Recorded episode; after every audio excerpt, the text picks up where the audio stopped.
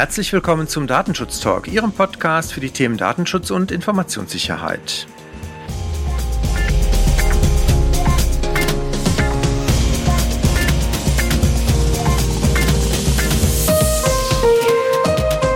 Mein Name ist Heiko Gosten und ich begrüße Sie wieder recht herzlich zu einer neuen Themenfolge. Heute geht es um das Thema Datenschutzstrategie. Wer braucht so etwas? Wie entwickle ich so etwas? Und vor allen Dingen, wie kann ich sowas auch umsetzen? Bis hin zur Frage, was ist der Unterschied zwischen einer Datenschutzstrategie und einem Datenschutzmanagementsystem? Und dazu begrüße ich heute gleich zwei Personen. Einmal unseren Co-Host, den Sie natürlich auch schon ausreichend gut kennen. Das ist äh, mein lieber Kollege Markus Zechel. Und ich begrüße recht herzlich unseren Gast, unseren heutigen Dr. Falk Böhm, den Sie wahrscheinlich auch aus der Folge, die wir letztes Jahr zum Thema Datenschutzmanagement aufgenommen haben, bereits kennen. In diesem Sinne begrüße ich euch beide recht herzlich. Hallo Markus, hallo Falk. Hallo Heiko, hallo Falk. Schönen guten Morgen, freue mich sehr mal wieder bei euch zu sein. Ich würde auf eine umfangreiche Vorstellung verzichten, weil ich hoffe, wie gesagt, ihr seid beide bekannt. Ansonsten empfehle ich natürlich die Folge, die wir letztes Jahr schon mal gehört haben, für die, die zumindest dich, Falk, noch nicht so oft gehört haben, ja, da du bisher einmal bei uns warst, dann natürlich im Vorfeld vielleicht oder jetzt auch im Anschluss die Folge vom Juni letzten Jahres zu hören zu dem Thema. Die werden wir nochmal in den Show Notes verlinken. Kurz nur aber, damit trotzdem auch äh, jetzt schon mal ein wenig einsortiert ist, äh, wer du bist. Du bist studierter Jurist, Volljurist und du arbeitest seit vielen Jahren in größeren Unternehmen als interner Datenschutzbeauftragter oder Konzerndatenschutzbeauftragter. Zuletzt in Telekommunikationsunternehmen und der Sportartikelindustrie. Markus, ich glaube, wie gesagt, dich als langjährigen Mitarbeiter bei der Migosense und auch langjährigen Datenschutzexperten müssen wir auch nicht mehr allzu ausführlich vorstellen. Genau, ich bin ja erinnert worden daran, dass ich auf der Webseite ja auch ein Interview gegeben habe. Da kann man mich halt auch nochmal kennenlernen. Das war ja auf der Privacy-Konferenz, die Kollegin, die mich anmoderiert hat, hat er auch dann nochmal darauf hingewiesen. Also, wenn jemand mehr über mich wissen möchte, auf der migosense.de Webseite. Sehr gut, das verlinken wir natürlich auch nochmal. Und damit steigen wir ins Thema ein. Ich habe es schon angesprochen, Datenschutzstrategie. Wir haben, Falk, letztes Jahr schon darüber gesprochen. Und eine Aussage, die du getätigt hattest, die ist mir auch recht gut in Erinnerung geblieben. Das war nämlich der Punkt, keine Datenschutzstrategie ohne eine Unternehmensstrategie. Das heißt, ich habe daraus mitgenommen für mich natürlich, dass wir, wenn wir eine Datenschutzstrategie im Unternehmen entwickeln und zu einer Datenschutzstrategie kann ja auch gehören, ein Datenschutzmanagementsystem in einer gewissen Ausprägung, Breite, Tiefe, wie auch immer, zu implementieren, dass das sich immer auch an einer Unternehmensstrategie orientieren soll, beziehungsweise für diese dann am Ende auch zuträglich sein soll. Da würde ich gerne anknüpfen sozusagen an, an diesem Punkt, Falk, und erstmal dich fragen, erstmal habe ich es so richtig wiedergegeben und B, was wäre so auch aus deiner Erfahrung heraus nochmal vielleicht auch ein bisschen auffrischend zum, zum letzten Jahr, so die Essenz, wenn es darum geht, Unternehmensstrategie und Datenschutzstrategie zusammenzubringen? Ja, also entscheidend ist, dass eine Datenschutzstrategie jedenfalls nicht der Unternehmensstrategie widersprechen darf. Es macht also wenig Sinn, Datenschutzziele zu formulieren, die mit dem eigentlichen Unternehmensgegenstand nicht zusammenpassen. Und das bedeutet zum Beispiel auch, dass vielleicht nicht für jedes Unternehmen eine Datenschutzstrategie sinnvoll äh, oder richtig ist. Anders kann es sein, dass äh, wenn ein Unternehmen im Kontext von personenbezogenen Daten Geschäftszwecke verfolgt, dass es sich dort dann eben viel mehr anbietet, eben auch eine entsprechende Datenschutzstrategie zu verfolgen. Entscheidend ist eben, dass diese, dass diese beiden äh, Komponenten äh, zusammenpassen, dass man aber als Verantwortlicher für das Thema Datenschutz die Datenschutzstrategie eben nicht mit der Geschäftsstrategie verwechselt. Es kann, wie du das richtig gesagt hast, sicher ein Bestandteil der Geschäftsstrategie sein, aber es ist eben nicht das große Ganze, sondern eben ein strategischer Teilbereich oder kann ein strategischer Teilbereich sein. Diese beiden Strategien zusammenzubringen, ist also die Herausforderung und im Zweifelsfall zumindest, Falk, wie du sagst, natürlich, dass man in der Datenschutzstrategie nicht der Unternehmensstrategie entgegenwirken sollte. Ich glaube, nach der letzten Folge, die wir dazu gemacht haben, hat sich für viele die Frage gestellt, wie gehen wir denn jetzt vor? Also was ist jetzt eigentlich das Konkrete? Wie komme ich denn von der Idee, die ich als Datenschutzbeauftragter jetzt habe, zu sagen, okay, das klingt ja ganz cool, was die Jungs da erzählt haben, eine Datenschutzstrategie im Unternehmen irgendwie zu, zu entwickeln und zu implementieren. Wie komme ich dahin? Was tue ich? Aus meiner Sicht, das Entscheidende ist, bevor man mit solchen Überlegungen anfängt oder bevor man anfängt, so etwas aufzuschreiben, muss man sich die Zeit nehmen, überhaupt das Unternehmen zu verstehen wie seine, äh, ja, wie die Wertschöpfungskette funktioniert, was die wesentlichen Unternehmensprozesse sind, was die wesentlichen Stakeholder im Unternehmen sind, welchen datenschutzrechtlichen Rechtsrahmen äh, das Unternehmen unterliegt. Und sich davon erstmal ein Bild zu machen, ist, glaube ich, der ganz entscheidende erste Schritt, bevor man überhaupt irgendetwas aufschreibt und irgendwelche Ideen formuliert. Das, glaube ich, ist, ist, ist ganz wichtig, denn sonst erzeugt man den Eindruck, sagen, da kommt jemand von außen, weiß schon äh, von Anfang an alles besser und überblickt das Unternehmen auf einen Blick. Und das ist ja vor allem in komplexen Unternehmen eine ziemlich illusorische Veranstaltung. Ich würde das völlig unterstützen, auch in Anlehnung an die ISO 27001. Herr du bist ja auch Auditor für, für den Standard und der Abschnitt 4 der Norm ist ja genau das, also Kontext, Kontext der Organisation, also wirklich zu identifizieren, wer sind wir als Unternehmen, was sind unsere inneren Werte auch, die wir, die wir haben, was sind unsere Unternehmensprinzipien. Und dann, genau wie Falk gesagt hat, identifizieren, wer sind die interessierten Parteien und wer, was ist deren Perspektive darauf und in welchem Rahmen bewege ich mich auch regulatorisch. Also das muss ich natürlich auch wissen, welche Gesetze gelten eventuell noch zusätzlich zur Datenschutzgrundverordnung, damit ich überhaupt den Rahmen noch abgesteckt habe. Das finde ich ganz, ganz wichtig.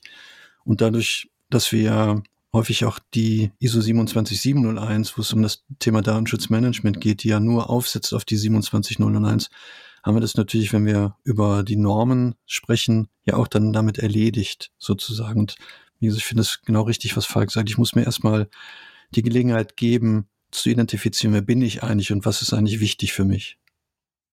Also der Anknüpfungspunkt äh, ist natürlich völlig richtig, sehe ich, sehe ich ähnlich. Ne? Wenn wir halt äh, etablierte oder bekannte Standards für Managementsysteme nehmen, wie die 27001 oder jetzt auch zusammen mit der Erweiterung der 27701, ist es natürlich naheliegend, auch mal da reinzugucken und zu schauen, wie ist denn für solche Managementsysteme der, der Ansatz, weil das vielleicht auch gar nicht unwichtig, nochmal in Erinnerung zu rufen, dass halt genau das, was du angesprochen hast, Markus, da natürlich ganz früh im Prozess zu tun ist. Also zu gucken, wer bin ich, wo bin ich, also wo stehe ich, ne, also sowohl von der Anforderungen, äh, Anforderungsseite her und von dem, wie weit ich vielleicht auch im Unternehmen schon bin, aber vor allen Dingen auch natürlich zu gucken, was sind meine Anforderungen von außen. Und das ist einerseits immer der gesetzliche Rahmen. Ich glaube, was man aber auch nicht unterschätzen sollte, ist natürlich je nach Branche und je nach Geschäftsmodell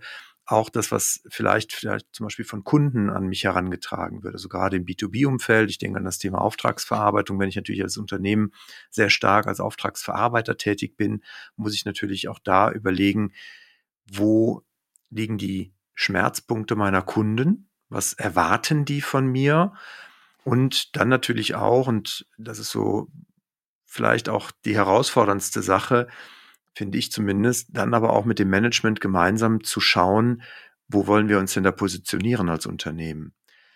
Also jetzt egal in welcher Rolle, also auch als, wenn ich jetzt ähm, als Unternehmen vielleicht äh, Verbraucher als Kunden habe, auch da muss ich mir halt letztendlich mit dem Management zusammen früh Gedanken machen, wo soll der Datenschutz im Unternehmen denn von seinem Stellenwert her am Ende positioniert werden.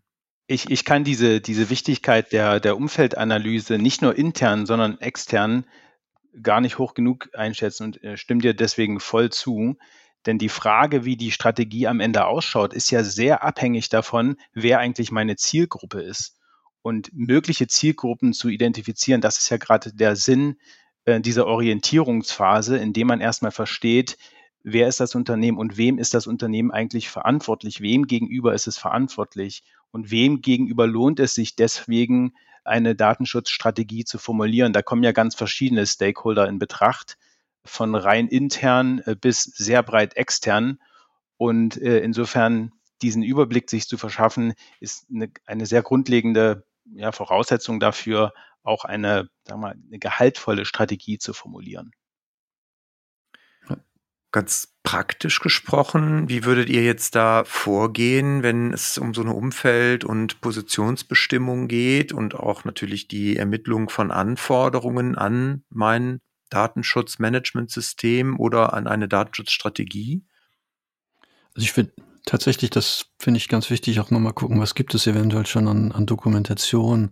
Gibt es sowas wie ein Unternehmensleitbild? Gibt es sowas wie eine aufgeschriebene Unternehmenskultur, auf die ich eventuell zurückgreifen kann, um ein Gefühl davon zu bekommen, was sind eigentlich wirklich die Werte, die wir versuchen im Unternehmen zu, zu verkörpern? Weil das auch wichtig ist, finde ich nachher, wenn wir die Daten Schutzstrategie haben, die muss intrinsisch, in erster Linie intrinsisch motiviert sein. Ich bin völlig bei euch, wenn es darum geht, im zweiten Schritt dann zu identifizieren, wer sind die interessierten Parteien, die Stakeholder.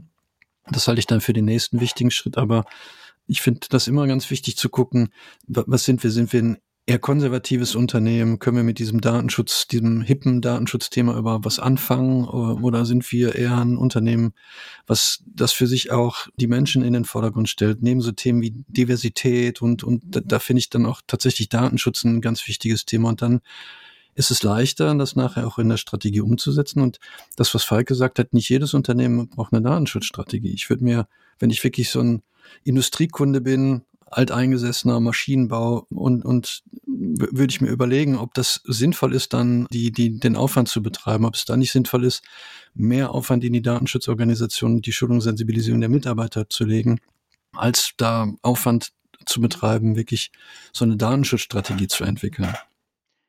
Ich würde mh, mm, es sicherlich für richtig halten, die Papierlage mal anzuschauen. Aber ich glaube, es ist viel wichtiger, mit den Menschen sozusagen zu sprechen, um ein, ein, Gefühl dafür zu bekommen, wie das Unternehmen unterwegs ist, wie es strukturiert ist, welche Prioritäten es setzt und wie weit es sich vielleicht auch an die Grundsätze und Standards gebunden fühlt, die es irgendwann mal aufgeschrieben hat. Klar, das ist sicherlich ein, ein wichtiger Startpunkt, aber das Gespräch mit den, mit den Beteiligten ist ja, die entscheidende Ressource sozusagen, um zu verstehen, wo es lang geht und um eben auch zu verstehen, welche Stakeholder sind eigentlich da draußen, welche, welche Art von Kunden haben wir, sind das, sind das Einzelkunden, sind das äh, Geschäftskunden oder ganz und gar institutionelle Kunden oder ganz und gar die öffentliche Hand. Ja, das damit verbunden sind ja auch ganz verschiedene Erwartungshaltungen, die diese Kreise sozusagen äh, an das Unternehmen haben können, was das Thema Datenschutz, aber auch andere Themen anbetrifft. Und eine besondere äh, Kunden- oder Stakeholder-Gruppe möchte ich vielleicht an der Stelle auch nochmal ähm, hervorgeben, äh, Markus, weil du auch das Thema Diversität zum Beispiel angesprochen hast heimlich still und leise hat sich ja das Thema Datenschutz auch zu einer Komponente von Sustainability zum Beispiel entwickelt oder zu oder ein, als Bestandteil von Corporate Governance Anforderungen mhm. oder als Bestandteil von Digitalisierungsanforderungen. Und insofern ist es zum Beispiel auch für Investoren äh, zu einem relevanten Thema geworden, eine Kundengruppe, die man oder eine Stakeholdergruppe, die man vielleicht vor fünf, sechs Jahren hier noch nicht vermutet hätte. Aber es zeigt eben, welche ja, ökonomische und natürlich auch soziale Bedeutung das Thema hat oder haben kann. Ja, ist nochmal ein spannender Punkt, weil gerade das Thema Investoren, also wir sehen oder wir haben ja im Moment einen Markt in vielen Branchen, wo es halt auch viel um, um Merger und Acquisitions geht. Und gerade in diesem Umfeld merkt man halt auch, dass das Thema Datenschutz in so einem Due Diligence-Verfahren einfach sehr viel häufiger auch ein dominantes Thema ist. Also, oder vielleicht nicht das dominante, aber ein zumindest mal sehr sichtbares Thema und eins, wo man halt auch als Unternehmen, was halt andere Unternehmen erwerben möchte, einfach auf der Agenda durchaus weit oben steht, weil man halt natürlich auch Risiken sieht, die man sich im Zweifelsfall einkauft, die einfach auf Dauer hinten raus sehr teuer werden können. Haben wir vor Jahren auch schon Fälle gesehen. Ich denke so ein bisschen an ich glaube, die Marriott-Kette, die, die ja auch da hohe Bußgelder zahlen musste für Unternehmen, die halt Datenschutzrisiken mitgebracht haben beim Einkauf, die sich halt hinten raus, wie gesagt, als sehr teure Nachzahlung erwiesen haben. Auch Wirtschaftsprüfer, die das jetzt nicht nur bei, bei irgendwelchen Mergern oder Neukunden kauft, sondern die auch tatsächlich jetzt im Rahmen ihrer regelmäßigen Prüftätigkeit das Thema Datenschutz viel mehr im, im Fokus haben. Nachdem sie Informationssicherheit gut abgegrast haben, kommt jetzt das Thema Datenschutz auch mit dazu. Und das finde ich halt auch ganz spannend, dass man auch mit ganz neuen Anforderungen konfrontiert ist, auch ähm, als Datenschutzbeauftragter dann liefern zu müssen, was vorher niemand interessiert hat, aber plötzlich muss man sein Verzeichnis von Verarbeitungstätigkeiten vorlegen und Richtlinien zur Verfügung stellen. Das wird dann auch geprüft. Ich finde das total super. Ich freue mich jedes Mal, wenn, wenn die Wirtschaftsprüfer das tun. Da äh, sprichst du, glaube ich, nochmal einen ganz anderen äh, Punkt an, nämlich den Verantwortlichkeitspunkt gerade, glaube ich, für, für Datenschutzbeauftragte im, im klassischen Sinne ist das ein bisschen oder erfordert das ein Neudenken der Rolle. Ja, äh, während man vielleicht traditionellerweise eher so eine reine Compliance-Schiene fährt, kriegt man eben auf diese Art und Weise plötzlich ein Gefühl dafür, dass man eine durchaus größere Relevanz äh, für das Unternehmen hat und auch mehr Einflussmöglichkeiten, mehr Gestaltungsmöglichkeiten hat. Und insofern ist die Entwicklung einer Datenschutzstrategie nicht im stillen Kämmerlein, aber gemeinsam mit dem, mit dem Unternehmen im Übrigen eine super Möglichkeit, um den, den sozusagen den eigenen Footprint in der Organisation deutlich zu erhöhen. Bin ein großer Fan auch von, von Marketing, also Datenschutzmarketing und ähm, tue Gutes und sprich darüber. Das finde ich auch, sollte immer mitgedacht werden, wenn wir über die Datenschutzstrategie sprechen. Die sollte im, im, natürlich nicht in der Schublade verschwinden, sondern da sollten wir auch mit immer rumlaufen und allen erzählen, was wir da Tolles entwickelt haben. Und das, das ist ein ganz, ganz zentraler Punkt, auch die Kommunikation ähm, über die Ziele dann ähm, auch und das transparent am Ende zu machen, halte ich für einen ganz, ganz zentralen Punkt. Ja. Lasst uns jetzt mal konkret nochmal auf das Vorgehen schauen. Also wir haben jetzt schon rausgearbeitet. Ich muss mir also meine Stakeholder, wie es neudeutsch heißt, also quasi alle, die ein Interesse daran haben, an dem Thema Datenschutz im Unternehmen, die muss ich mir einmal anschauen. Idealerweise würde ich die jetzt mal zusammentragen in einer Tabelle und mir dann auch für jeden dieser Parteien, also in den Normen heißt es ja interessierte Parteien, für jede dieser interessierten Parteien einmal überlegen, welches Interesse hat diese Partei denn an dem Datenschutz im Allgemeinen im Unternehmen, aber vielleicht gibt es auch spezielle Fokuspunkte, die besonders wichtig sind. Also ich denke natürlich auch zum Beispiel an Mitarbeitende, die natürlich auch immer Betroffene sind im Unternehmen, die also auch eine interessierte Partei sind, die natürlich gleichzeitig auch diejenigen sind, die es wiederum umsetzen müssen. Aber wie wir sollten sie als Betroffene immer auch direkt mitdenken. Dann haben wir schon drüber gesprochen. Es gibt natürlich Kunden, es gibt eventuell Lieferanten, Partner, es gibt die Investoren, andere Beteiligte, Behörden, also sehr viele, die im Zweifelsfall halt an dem Thema zu irgendeinem Punkt relevant sind. Die muss ich mir also zusammentragen und überlegen, welche, welche Interessenslagen haben die. Mein Ansatz wäre jetzt im nächsten Schritt natürlich zu überlegen, was möchte das Unternehmen denn erreichen? Also wie würde man auch diese Interessen gewichten, versuchen zumindest mal zu gewichten, vielleicht auch in Bezug auf andere Interessen, die natürlich diese interessierten Parteien vielleicht auch haben, um auch ein Gefühl dafür zu kriegen, welchen Stellenwert hätten, hatten das Thema Datenschutz dann am Ende. Weil wenn ich natürlich und das ist die Gefahr, wenn ich sozusagen nur auf die Datenschutzinteressen gucke, dann sieht das natürlich erstmal so aus, als ob das die einzigen wären, die die interessierte Partei vielleicht hat. Aber es ist dann sozusagen ja immer im Gesamtmix nachher entscheidend, wo das Thema auch im Unternehmen eventuell zu positionieren ist. Von da aus wäre jetzt mein nächster Schritt tatsächlich, wenn ich das erstmal gemacht habe, zu überlegen, wie komme ich jetzt mit dem Management zusammen, weil die wären für mich jetzt im nächsten Schritt eigentlich so die Ansprechpartner, die mir am Ende ihre Sicht natürlich da auch mit reinbringen müssen, weil sie ja entscheiden. Sie müssen am Ende auch dafür eintreten, wie das Thema im Unternehmen nicht nur platziert wird, sondern am Ende natürlich auch kontrolliert und eingehalten wird. Ich glaube, ganz, ganz klassisch käme jetzt die, die Leitlinie dann mit ins Spiel, also die, die Policy als übergeordnetes Dokument, weil auch hier, wenn, wir in der Logik der, der ISO 27001 bleiben, würde das relativ früh kommen und wir hätten die Möglichkeit dann von der Unternehmensleitung auch nochmal ein Statement zu bekommen, dass die Ziele, die wir als Datenschutzziele formulieren, die abgeleitet sind, finde ich immer von den Erwartungen der interessierten Parteien und durchaus sich orientieren können, können an den Grundsätzen der Verarbeitung nach Artikel 5, dass wir die nochmal aufschreiben und vom Unternehmen, von der Unternehmensleitung, vom Top-Management im Prinzip dann als Dokument, als Statement auch bekommen, unterschrieben, ähm, freigegeben. Und das wäre so im Prinzip ein, ein Rahmen, der, der dann abgesteckt wäre darüber. Also aus meiner Sicht kommt der Schritt zu früh äh, mhm. mit der Unternehmensleitlinie. Ich glaube, es ist wichtig, mit Management unterhalb von Geschäftsleitung, äh, sage ich mal, noch wesentlich granularer in die Diskussion einzusteigen, welche, welche Komponenten des Datenschutzes sind eigentlich für diesen jeweiligen Bereich relevant und interessant und welche Zielpositionen kann man sich in diesem Bereich vorstellen. Und zwar unter dem Gesichtspunkt rechtliche Verpflichtungen und Risiken, ja, aber auch unter dem Gesichtspunkt Chancen. Denn wenn man identifizieren kann und äh, transparent machen kann, dass es zum Beispiel einen Sinn machen kann, in RD-Prozessen Datenschutzkomponenten sehr, sehr früh zu adressieren, um nachhaltige Produktentwicklung sicherzustellen, die man nicht am Ende des Prozesses wieder aufschnüren muss, weil man die Hälfte vergessen hat.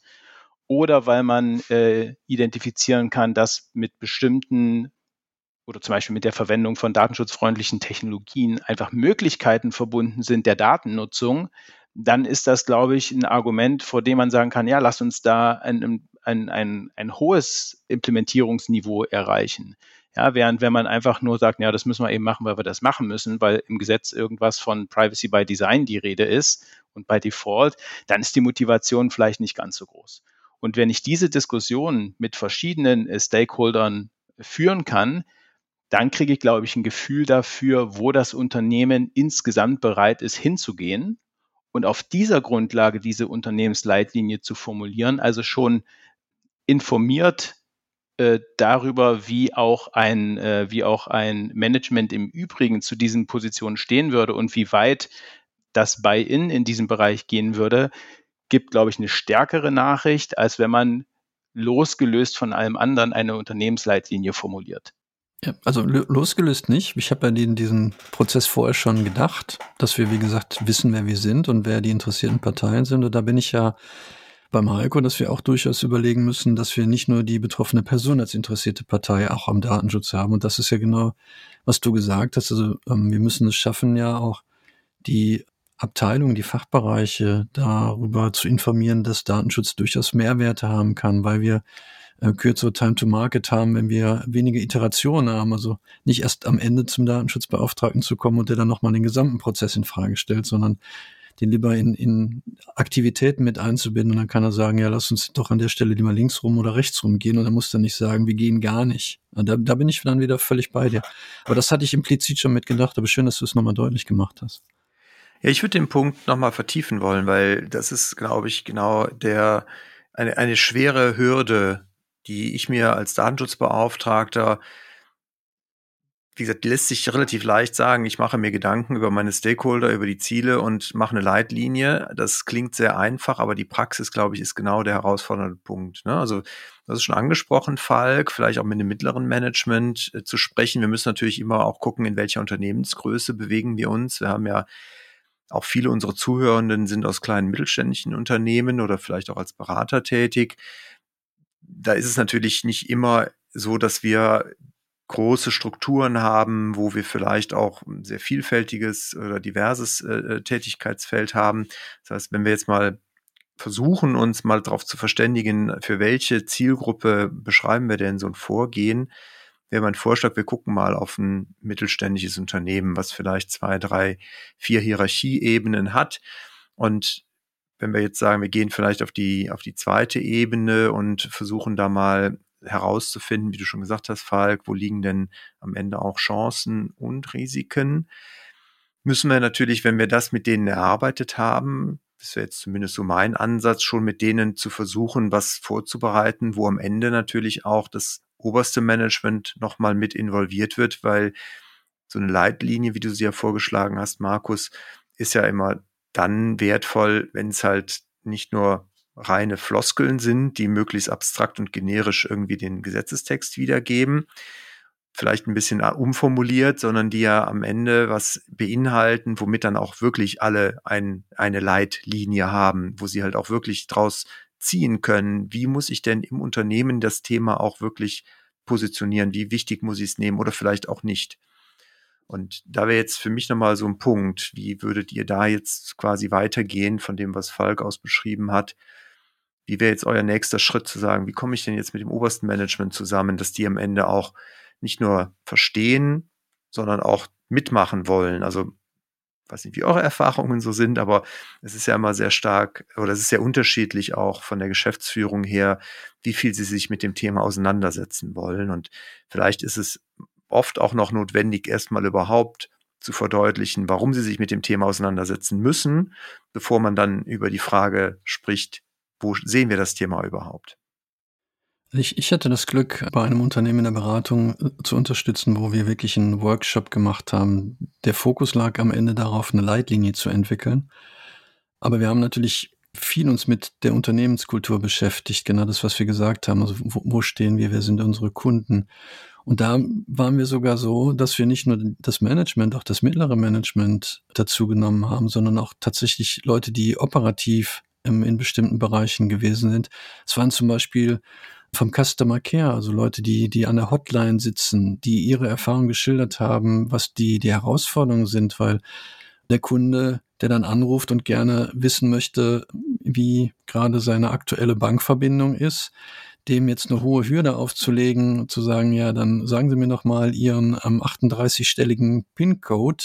Das sind genauso Schmerzpunkte, mit denen die Kollegen im, im Customer Care dann zu tun hatten. Und auch diese Perspektive mit aufzunehmen und da versuchen dann zu vermitteln.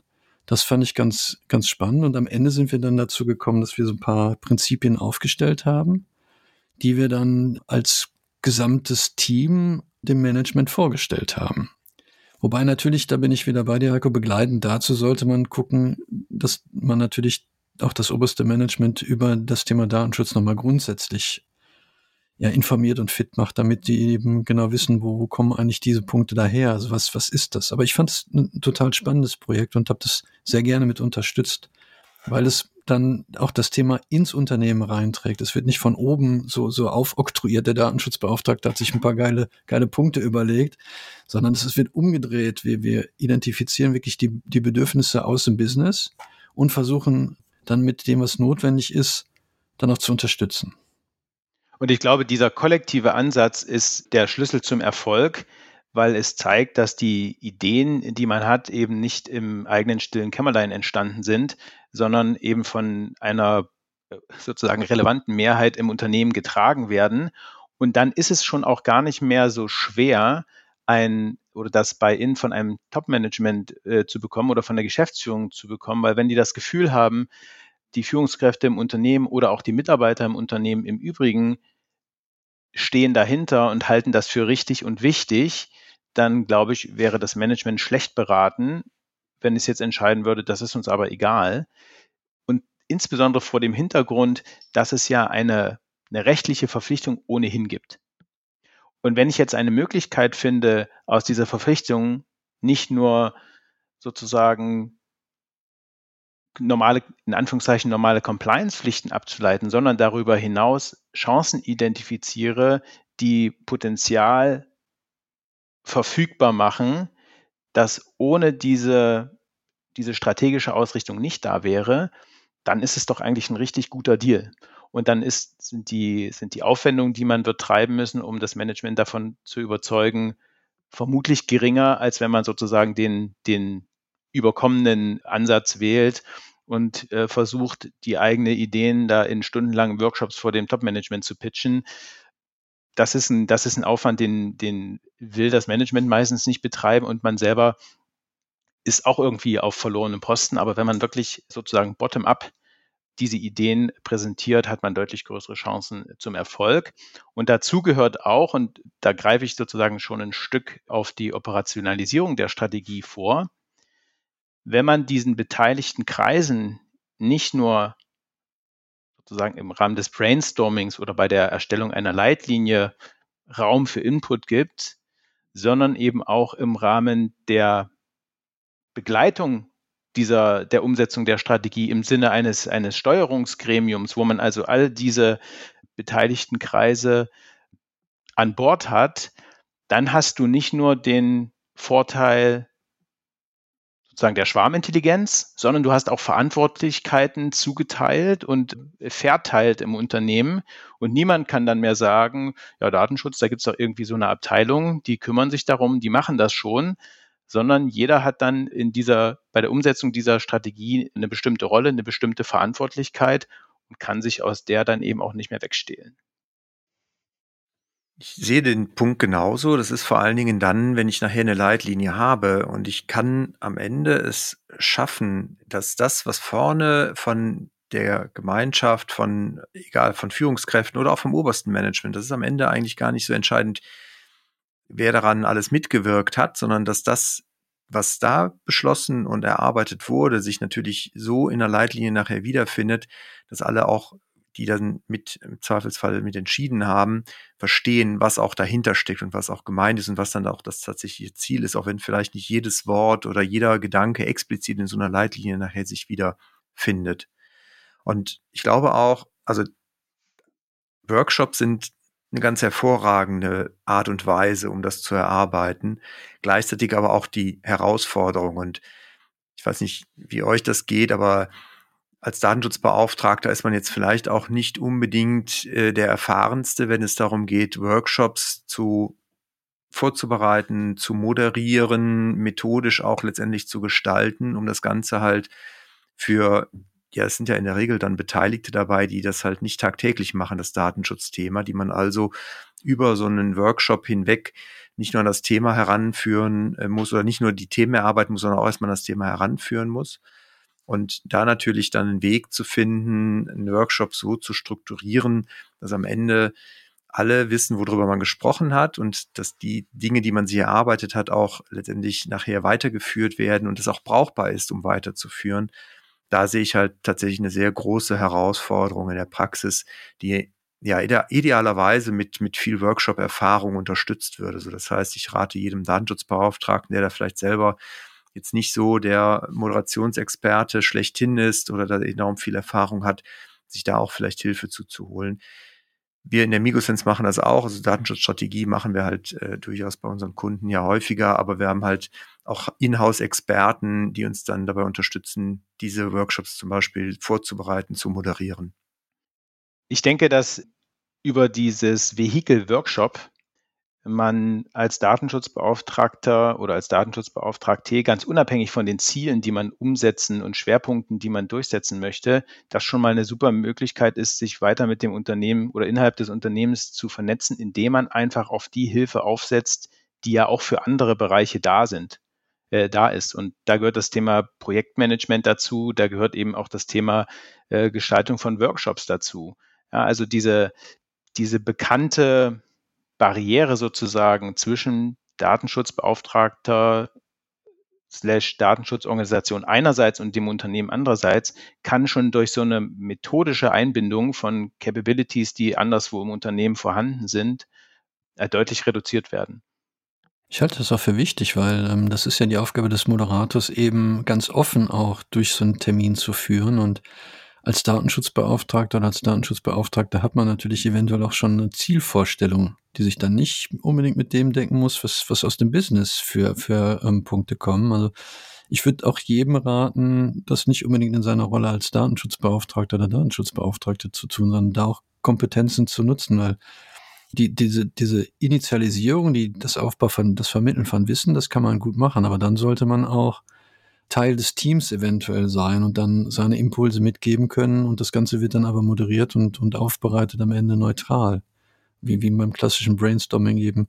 Jede Stimme und jede Idee zählt erstmal.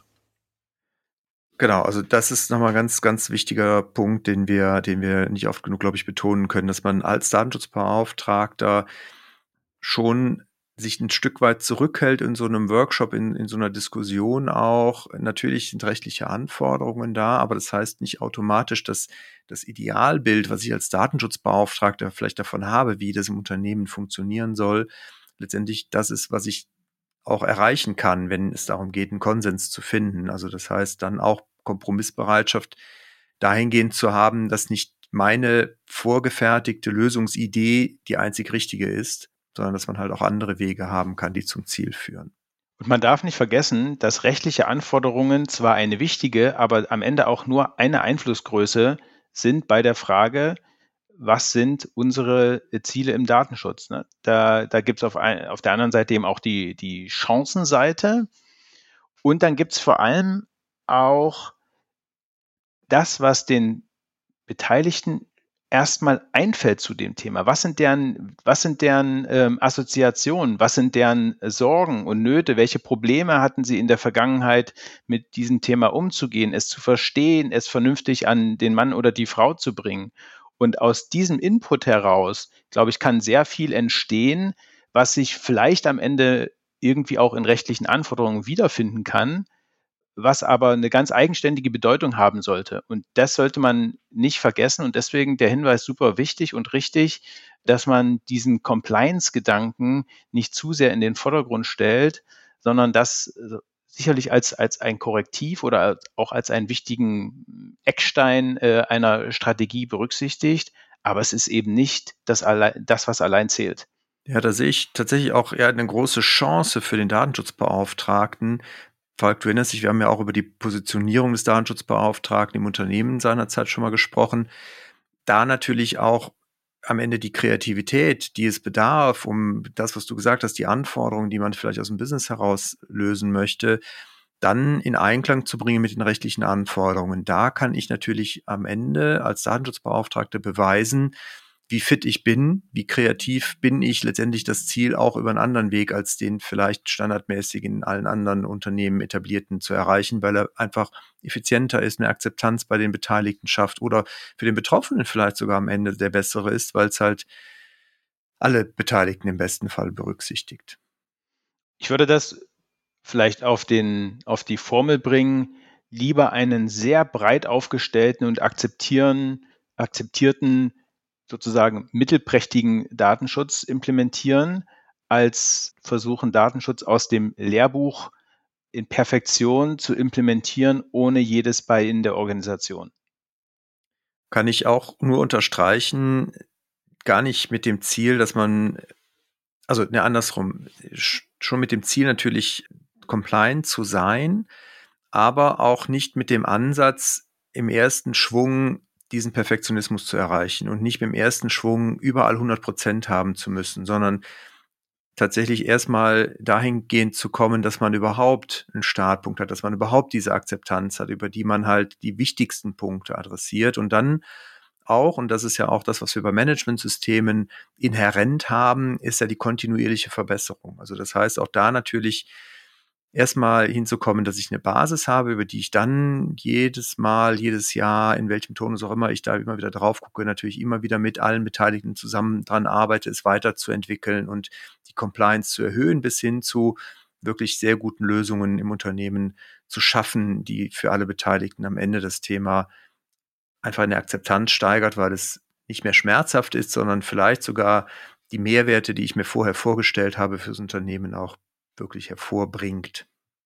Das ist eine ganz gute, eine ganz gute Überleitung zu einer Diskussion, die wir noch gar nicht geführt haben, nämlich was genau ist denn eigentlich eine Datenschutzstrategie? Was kann da eigentlich inhaltlich drinstehen? Wann ist ein, wann ist ein Papier eigentlich eine Strategie? Wie grenzt sich das von dieser Leitlinie ab, die vorhin schon mal them thematisiert wurde?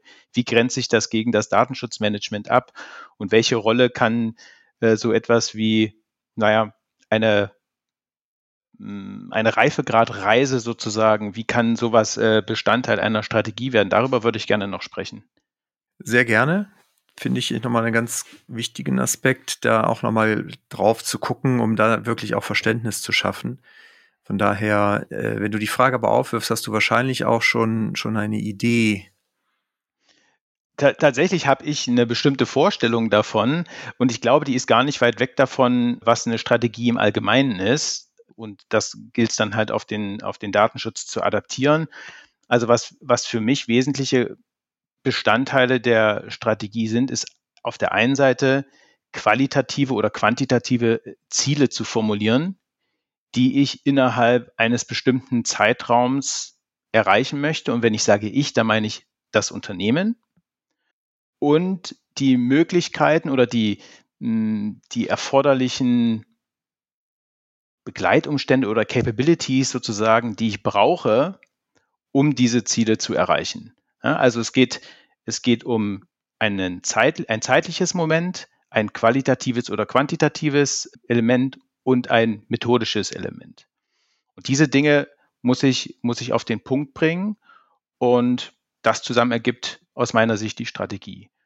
Und das Thema Leitlinie, was wir schon mal äh, diskutiert haben, ist aus meiner Sicht der allererste oberste Schritt der Umsetzung dieser Strategie, nämlich die Formulierung eines Commitments sozusagen das Unternehmen, des Unternehmens wo es beim Thema äh, Datenschutz hin möchte und was dabei mögliche Prioritäten sein können.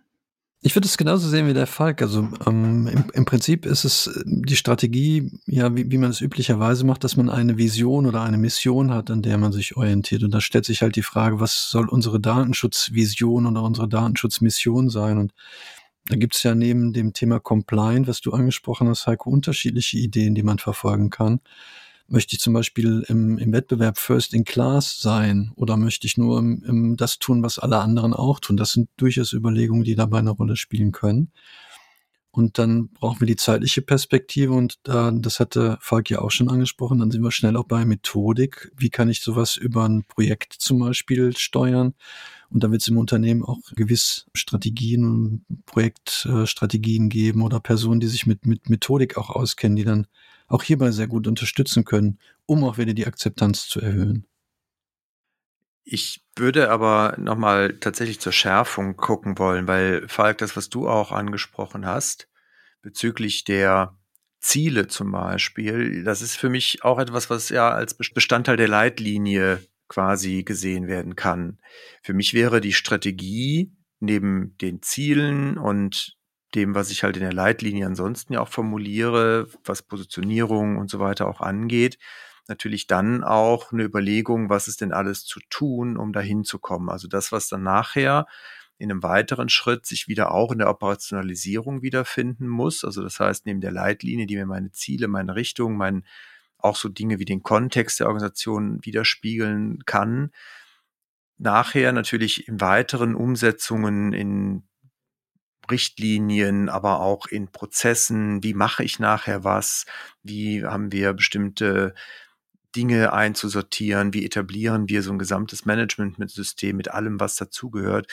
Wie implementieren wir das und worauf arbeiten wir halt immer hin? Also das wäre für mich sozusagen der zweite Teil, der dann in so einem Strategiedokument skizziert wird, neben den Zielen auch den Weg zur Umsetzung, den ich dann immer wieder auch nehmen kann, um nach der Leitlinie die nächsten Schritte zu initiieren. Weil die Leitlinie alleine wird mir ja nicht helfen, im Unternehmen das Datenschutzthema wirklich zu positionieren, sondern ich muss ja dann weiterarbeiten. Sind wir wieder beim Thema Projektmanagement. Ich würde dann auch immer schauen, dass man dafür ein entsprechendes Projekt aufsetzt mit den Fähigkeiten im Unternehmen, wie ein Projektleiter, Projektmanager zum Beispiel, dazuzunehmen und dann auch diese gesamte Umsetzung natürlich hinten raus zu planen.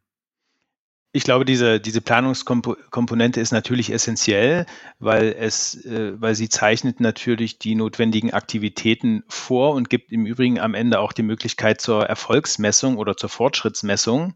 Ich würde das aber nicht vermengen mit der Strategie selbst. Denn ich glaube, die Strategie ist ein Instrument der mittelfristigen Planung, während sozusagen der Projektplan, wenn man das mal so zusammenfassen möchte, das ist ja eher die taktische Abfolge der notwendigen Aktivitäten, die aus meiner Sicht auf der Strategieebene nichts zu suchen hat. Nee, aber die Strategie muss mir sozusagen den Weg zeigen. Also ich muss sozusagen schon über die Strategie nach meinem Verständnis wissen, wo es hingeht. Also neben dem reinen Ziel auch den Weg grob skizzieren, was wir tun, um dahin zu kommen. Und mein Projektplan setzt das quasi um. Das heißt also, der Projektplan nimmt sich die Strategie und sagt, okay, was haben wir denn alles an, an, an Weggabelungen, an Entscheidungen zu treffen und, und was muss implementiert werden.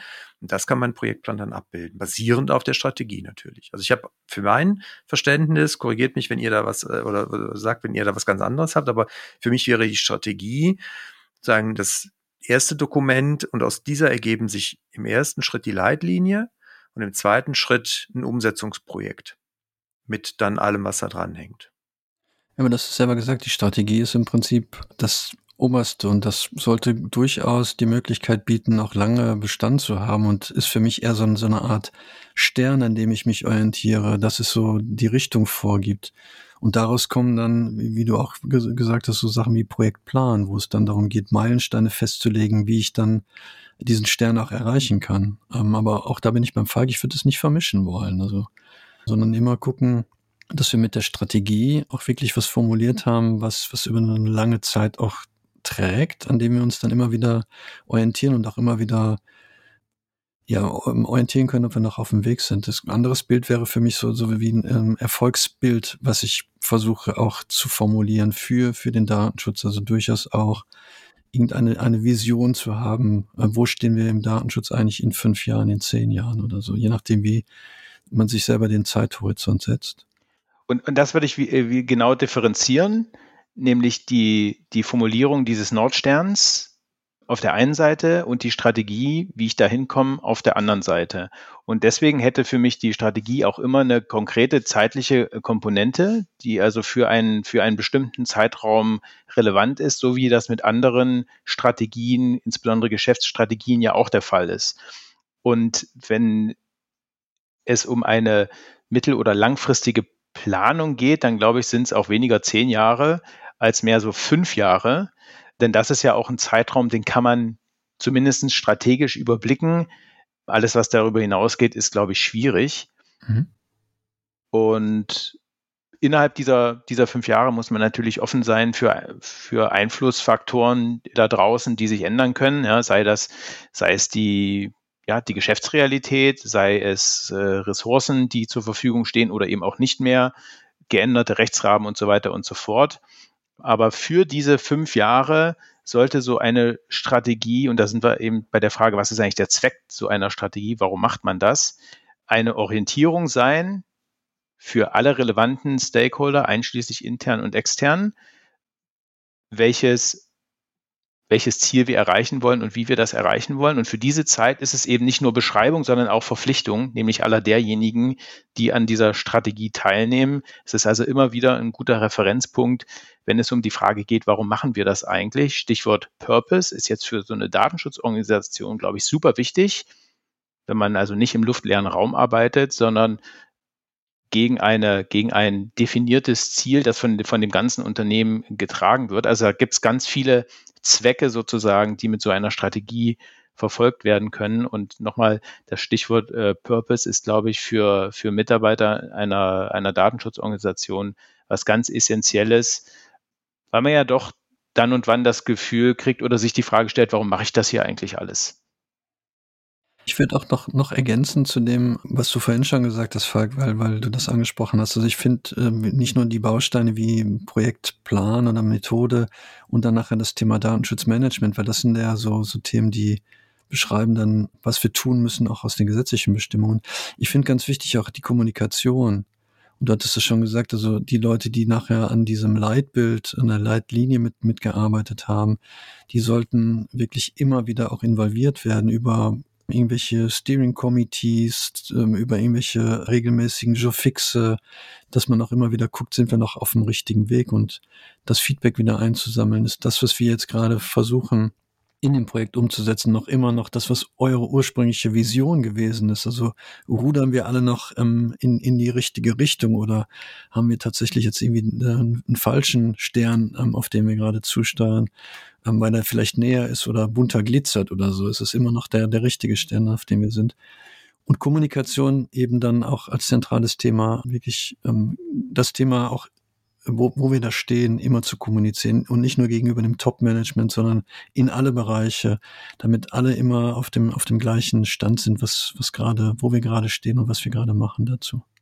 Zum Thema, wie lange ist so eine Strategie gültig, glaube ich, muss man auch immer noch mal auf das Umfeld gucken, weil natürlich in einem Unternehmen, was vielleicht weniger Marktentwicklungen äh, im, in der Datenverarbeitung ausgesetzt ist, also vielleicht so ein mittelständig produzierendes Unternehmen hat da vielleicht auch weniger Änderungsbedarf in kurzer Zeit als vielleicht ein großes technologisches Unternehmen, was auch vielleicht durch Marktveränderungen, aber auch durch Unternehmensveränderungen dann natürlich einfach auch einen kürzeren Intervall vielleicht für ein, für ein Review von so einer Strategie braucht. Die These lautet ja, es mag Umfelde geben, wo man keine strenge oder enge zeitliche Begrenzung oder Befristung der Strategie braucht. Na, das will ich so nicht verstanden wissen. Ich wollte, wollte nur zum Ausdruck bringen, vielleicht muss ich in dem einen Unternehmen nach zwei Jahren äh, die nochmal überprüfen oder nach einem Jahr schon wieder überprüfen, ob die noch so Bestand hat. Und vielleicht bin ich aber in anderen Unternehmensumfeldern auch vielleicht bei den fünf Jahren, die du eben angesprochen hast. Ich, ich glaube, dass, äh, dann muss ich das nochmal klar rücken, was ich eigentlich äh, oder was mir wichtig ist. Mir ist wichtig, dass die Ziele, die ich erreichen möchte, mit den Methoden, die ich festlege, dass die immer auch eine zeitliche Komponente haben sollten. Also ich halte es für nicht besonders sinnvoll und ergiebig, wenn ich, wenn ich mir sehr, sehr hohe Compliance- oder Reifegradziele setze, ohne dass ich sage, bis wann ich das erreicht haben möchte oder wie, wie der zeitliche Weg dorthin ist. Ja, und die, die Planung der Erreichung dieser Ziele soll, sollte aus meiner Sicht halt nicht ins Unendliche gehen, sondern eine, weiß ich nicht, eine drei bis fünf Jahresfrist äh, nicht überschreiten, weil sonst wird es halt äh, ein Stück weit beliebig. Damit verbunden ist natürlich, wenn diese Ziele zu diesem Zeitpunkt erreicht sind, dann ist die Strategie ja umgesetzt und dann wird es Zeit für, für eine neue Strategie. Dass man die Frage, ob man mit dieser Strategie richtig liegt oder noch richtig liegt, regelmäßig überprüft werden sollte, ist, glaube ich, eine andere Frage und hat mit der, mit der, mit der Zeitplanung erstmal gar nichts zu tun. Ja, kann ich, kann ich so mitgehen. Danke. Ich würde nochmal kurz einen Blick auf das Thema Datenschutzmanagement als solches werfen. Wir haben, Falk, ja seinerzeit schon mal drüber gesprochen, Markus, wir haben auch schon öfters über das Thema Datenschutzmanagement gesprochen oft, ja, und auch Folgen gemacht, genau. Wir haben auch ja jetzt seit letztem Jahr die 27.701 als Erweiterung zur 27001, wo ich das Thema Datenschutz Management, Datenschutzmanagementsystem natürlich auch dann in ein bestehendes ISMS nach ISO 27001 zum Beispiel gut integrieren kann. Frage an euch, würdet ihr denn um eine Datenschutzstrategie überhaupt entwickeln und auch umsetzen zu können, immer so ein Datenschutzmanagementsystem orientiert auch an Normen sehen oder gibt es auch Alternativen? Brauche ich vielleicht gar nicht so ein strenges Gerüst? Wie würdet ihr das Thema Datenschutzmanagement einerseits und Datenschutzstrategie andererseits im Verhältnis sehen? Also ich glaube, es ist jedenfalls nicht das Gleiche. Ich glaube, dass ein funktionierendes Datenschutzmanagementsystem eine Möglichkeit ist, Datenschutz zu operationalisieren, aber es formuliert nicht den strategischen Ansatz dazu. Die Etablierung eines Datenschutzmanagements kann eine Komponente der Strategie sein und wird es vielleicht in vielen Fällen auch sein, aber das ist aus meiner Sicht oder das Datenschutzmanagement selbst ist aus meiner Sicht nichts Strategisches, sondern es ist etwas höchst taktisches oder höchst operatives, was sozusagen den, den, den Ansatz unterstützt, Datenschutz vor allem prozessgetrieben, nachhaltig im Unternehmen umzusetzen und auch darüber Bericht ablegen zu können oder ähm, die Accountability Requirements, die Rechenschaftspflicht. Rechenschaftspflicht ganz genau umsetzen zu können. Und insofern sehe ich eher eine sozusagen eine, eine Parallelität der Begriffe Datenschutzkonzept einerseits und Beschreibung des Datenschutzmanagementsystems andererseits als zwischen Datenschutzstrategie einerseits und Datenschutzmanagement andererseits. Ich kann mir eigentlich fast nicht vorstellen, dass man ohne Datenschutzmanagement, Managementsystem, ob nach Norm oder nicht Norm auskommt, weil ähm, das ja native Anforderungen der, der Datenschutzgrundverordnung sind. Also wir haben ja, Heiko, immer die Diskussion, ob es Artikel 24 oder Artikel 25 vorgibt, diese technischen und organisatorischen Maßnahmen, aber das ist es im Prinzip. Und ich bin mal frage, ich wüsste nicht, wie ich den Nachweis führen sollte, dass ich die, die Anforderungen der Norm, ähm, der, der Verordnung einhalte, wenn ich eben nicht die Prozesse etabliert habe. Das heißt, ich würde es getrennt davon sehen. Und ich finde eher wichtig die Strategie dann äh, die Frage, wie, wie weit wollen wir das Thema treiben? Also wie, wie, was wollen wir schon auch gegebenenfalls vorhalten? Wie proaktiv gehen wir auch mit, mit so Dingen um? Wenn wir First in Class sein wollen, müssen wir vielleicht regelmäßig mit der Aufsichtsbehörde auch ähm, sprechen und vielleicht auch die Möglichkeit suchen, da unsere Prozesse, die wir etabliert haben, vorzustellen. Nach dem Motto, guck mal, wir haben einen total genialen äh, Betroffenenrechteprozess. Wie findest du den denn? Glaubst du, dass das den Anforderungen entspricht? Das wäre eher so was, wo ich sagen würde, da setzt die Strategie dann, dann eigentlich an wie, wie transparent möchte ich sein? Also ähm, reicht es mir aus dem strategischen Erwägung, dass ich halt so eine generische Information auf meine Webseite packe? Oder ist es mein Anspruch, die maximale Transparenz zu erreichen bei jedem Touchpoint, also bei jeder Ansprache mit der betroffenen Person, informiere ich nochmal nach Artikel 13 zum Beispiel. Das wären so Überlegungen, wo ich gucke, das sind die operativen Prozesse und hier habe ich die, die strategischen ähm, Anforderungen und die können dabei unterstützen, diese, diese Ziele, die ich in der Strategie formuliert habe, zu erreichen. Aber ohne Datenschutzmanagement wir müssen es ja nicht System nennen, wir müssen keine Normen draufkleben, aber ohne kann ich mir das ehrlich gesagt gar nicht vorstellen, wie man die Anforderungen der, der ähm, Datenschutzgrundverordnung erfüllen will.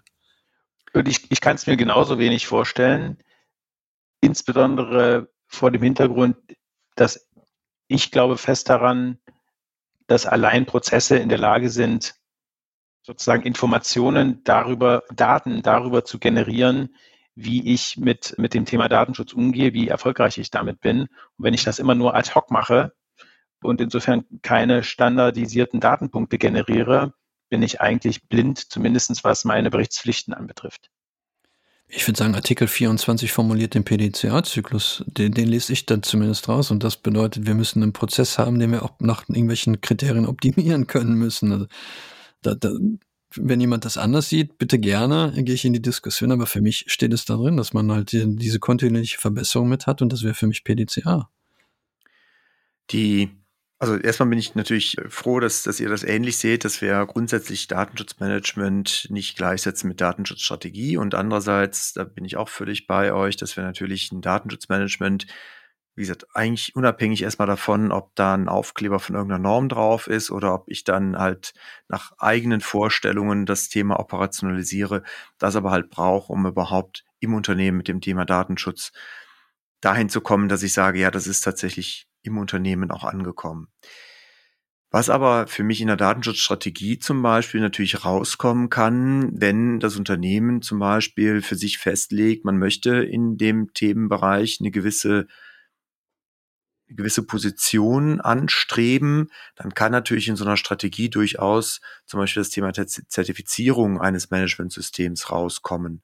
Also es könnte zum Beispiel ein Outcome ja von so einer von so einem Workshop auch sein, dass man mit dem Management sich darauf verständigt zu sagen, ja, wir wollen da was haben, was unsere Fähigkeit, Datenschutz im Unternehmen zu sicherzustellen, auch irgendwie testiert und dann kommt man natürlich irgendwann auch an die Frage, womit können wir das erreichen und was genau wollen wir auch testieren. Das wären dann so Dinge, die aus meiner Perspektive natürlich dann wiederum eine Abhängigkeit im Zweifelsfall für die ein oder andere Methode vielleicht ergeben, weil ich dann, wie gesagt, ein bisschen gucken muss, was unterstützt das, was ich erreichen möchte. Wenn, wenn wir uns die Zertifizierung als strategisches Ziel formulieren, dann ist die Verwendung eines, äh, eines ISO-Frameworks beispielsweise dann aber nicht das strategische Ziel, sondern es ist Mittel zum Zweck, das Ziel der Zertifizierung zu erreichen, denn du bist ja immer darauf angewiesen, dass du dich gegen einen bestimmten Standard zertifizieren kannst. Und nur dann, wenn du beispielsweise nach ISO vorgehst, dann hast du eben auch äh, ein Rahmenwerk, gegen, du das, gegen das du dich nach Best Practices zertifizieren lassen kannst. Das bedeutet aber eben auch, dass das strategische Ziel eben nicht ist, nach ISO 27701 vorzugehen, sondern das strategische Ziel lautet Zertifizierung und um das zu erreichen, musst du zwangsläufig auf einen Standard zurückgreifen, der eben dieser sein kann. Ich würde noch, noch einen Schritt weiter überlegen, ob tatsächlich die Zertifizierung das strategische Ziel ist. Ob nicht die Zertifizierung auch Mittel zum Zweck ist, indem ich halt das von mir schon überstrapazierte First in Class sein möchte und das eben zeigen möchte, dann wäre die Zertifizierung auch nur Mittel zum Zweck. Und das müsste man dann überlegen, was ist noch Strategie und was ist dann schon eher Erreichung dieser Strategie. Ich stimme dir zu. Ähm, ich, ich kann mir sogar auch vorstellen, die Frage, ob man etwas, äh, ob man sozusagen einen externen Sanity-Check zulässt, ob man das nicht auch als Aspekt des Reifegrads versteht und sagt, wenn ich in einen optimierten Reifegrad 5 zum Beispiel gehen möchte, dann setzt das voraus, dass ich mich in einem regelmäßigen Abstand eben extern zertifizieren lassen muss. Und dann ist es genau wie du sagst, ist das ein, ein, ein Mittel der Umsetzung und nicht das strategische Ziel selbst. Mhm. Also das strategische Ziel wäre, ich möchte auf Level 5 eines, äh, eines Reifegradmodells gehen und das würde dann eben inhaltlich bedeuten, ich muss mich zertifizieren lassen und das wiederum würde bedeuten, ich muss nach Standard XYZ vorgehen. Das ist aus meiner Sicht genau richtig. Ne? Ich muss, wie du schon sagst, Markus, ähm, ja auch am Ende eher über die Position nachher feststellen, was brauche ich, um die im Zweifelsfall zu untermauern oder auch nach außen kommunizieren zu können. Das heißt, wenn ich also sage, ich möchte Best in Class sein, ist eine Zertifizierung, um das zu untermauern, sicherlich nicht verkehrt. Wenn ich aber sage, ich möchte zum Beispiel vielleicht einfach nur nicht hinter den Wettbewerb abfallen. Das heißt, ich möchte immer sozusagen auf Augenhöhe mit meinen Wettbewerbern sein, weil ich sage, über das Datenschutzthema kann mich vielleicht nicht besser beim Kunden durch die Tür. Nur wenn ich es halt nicht mache oder schlechter mache, komme ich auf keinen Fall durch die Tür. Das heißt, dann ist eine Zertifizierung natürlich dann auch wieder angezeigt, wenn meine Wettbewerber auch Zertifizierungen entsprechend in den Bereichen haben. Andersrum, wenn das aber da nicht vorliegt, ist vielleicht auch keine, keine Not da. Andersrum, wenn ich wiederum sage, ich möchte vielleicht mit meinem Unternehmen mehr in öffentliche Ausschreibungen, weil ich da vielleicht mich positionieren möchte, dann habe ich wieder eine direkte Abhängigkeit auch für meine Datenschutzstrategie oder vielleicht auch die Informationssicherheitsstrategie, weil da halt zunehmend häufiger letztendlich Voraussetzungen existieren, die eine Zertifizierung erforderlich machen. Also da finde ich, kann man sehr schön an diesem Zertifizierungsthema und an den Fragen, wo möchte ich mich vielleicht auch im Markt, aber auch im Umfeld meiner Wettbewerber positionieren, finde ich sehr schön nochmal dran greifbar machen, wie so eine Strategie letztendlich nachher auch aussehen kann. Und das schließt ja auch an äh, das an, was, was wir eingangs gesagt haben, dass die Datenschutzstrategie sich an der Unternehmensstrategie orientieren muss. Und das, finde ich, passt gerade bei den Beispielen, die du aufgeführt hast, Heiko. Also, wo, wo möchte ich mich gegenüber dem Wettbewerb positionieren, finde ich äh, großartige Ideen, die damit äh, transportiert werden und das nochmal deutlich machen, dass wir, also zumindest ist es meine Perspektive, den Datenschutz nicht nur betreiben, weil, weil wir es können, sondern weil es irgendwie auch einem Zweck dient, entweder dem Zweck der betroffenen Person oder dem Unternehmenszweck. Und da, dazwischen zu vermitteln, ist ja immer die, die große Kunst des Datenschützers. Und ich glaube, als Datenschützer sollte man dann am Ende auch nicht den Kopf in den Sand stecken oder beleidigt sein, wenn halt die Entscheidung vom obersten Management vielleicht so ausfällt, dass man nicht best in class sein muss, sondern dass halt ein gesunder Mittelweg vielleicht auch reicht dass man da natürlich als Datenschutzbeauftragter seine Rolle auch findet und auch sagt, okay, ich kann das genauso unterstützen, aber dann weiß ich auch, dass ich mich nicht abkämpfen muss, indem ich halt immer mehr fordere, als vielleicht vom obersten Management auch gewünscht ist. Und vielleicht sollten wir auch an der Stelle nochmal sagen, selbst wenn man kein, sagen wir mal, besonderes strategisches Ziel verfolgt, sondern es darum geht, das Unternehmen in einem rechtskonformen Fahrwasser äh, zu führen, ist die Arbeit, die dafür erforderlich ist, ja immer noch ausreichend hoch. Ne? Also es ist ja nicht so, dass es einem langweilig wird, nur weil man keine besonderen strategischen Ziele verfolgt. Das ist das eine. Und das zweite ist, selbst wenn es nur in Anführungszeichen um Compliance gehen sollte, ist eine Strategie, glaube ich, trotzdem ein taugliches und wichtiges Mittel, um bestimmte Zwecke zu erreichen. Nämlich erstens, dem Management das Gefühl zu geben, dass Maßnahmen implementiert werden, die gegen persönliche oder unternehmensbezogene Haftungsrisiken wirken. Das ist das eine. Und das zweite, auch für die eigene Organisation. Ich habe das am Anfang schon mal formuliert, Stichwort Purpose, Stichwort, warum mache ich das eigentlich? So eine Strategie kann immer auch ein wichtiger Motivator sein für Teams, äh, um immer ein gutes Gefühl dafür zu haben, wofür der ganze Aufwand eigentlich betrieben wird. Ne? Also selbst wenn man mit einer Strategie nicht nach außen kommuniziert, die also rein nach innen gerichtet ist, ist es aus meiner Sicht trotzdem ein sehr guter Startpunkt, um Datenschutzaktivitäten zu entfalten. Das klingt fast schon wie, wie ein perfektes Schlusswort, würde ich sagen. Ich würde da gar nicht mehr drüber sprechen wollen. Außer Heiko, du hast noch einen total genialen Einfall. Nee, ich wollte auch sagen, danach kann eigentlich nicht mehr viel, viel kommen. Wobei bei dem Thema, das ist an sich schon unerschöpflich. Also da kann immer noch viel kommen. Aber ich glaube, für heute ist es tatsächlich ein, ein, ein schönes Schlusswort. Von daher danke ich euch beiden recht herzlich. Ich fand es eine, eine sehr gute Erörterung und Beleuchtung des Themas und hoffe natürlich, dass wir das zu gegebener Zeit auch wieder fortsetzen können. Sehr gerne. Dann bin ich gern dabei. In diesem Sinne hoffen wir natürlich Ihnen, liebe Zuhörenden, auch äh, Impulse geben, dass wir Ihnen Impulse geben konnten mit unseren Überlegungen und freuen uns auch, wenn Sie Ihre Ideen zu diesem Thema natürlich uns mitteilen. Dazu können Sie gerne in die Show Notes gehen. Da gibt es ganz unten einen Link auf die Folgenseite und dort auch kommentieren. Oder schreiben Sie uns auch gerne eine E-Mail dazu an datenschutztalk.migosense.de oder einfach auch über die sozialen Medien, LinkedIn, Twitter oder Instagram können Sie uns äh, schreiben. Und wir freuen uns. Wir freuen uns ehrlich. Und wenn Sie dann noch Lust haben, dann gehen Sie auch nochmal in die Podcast-App und hinterlassen noch eine positive oder ein, eine, ein Feedback für uns und eine Bewertung. Und wenn Sie schon da sind, auch gleich noch für Ihre anderen Lieblingspodcasts. Da freuen sich die Kollegen und Kolleginnen natürlich auch immer. In diesem Sinne, euch nochmal ganz, ganz herzlichen Dank. Gerne. Sehr gern. Und Ihnen alles Gute, bleiben Sie uns gewogen und auf bald. Bis bald.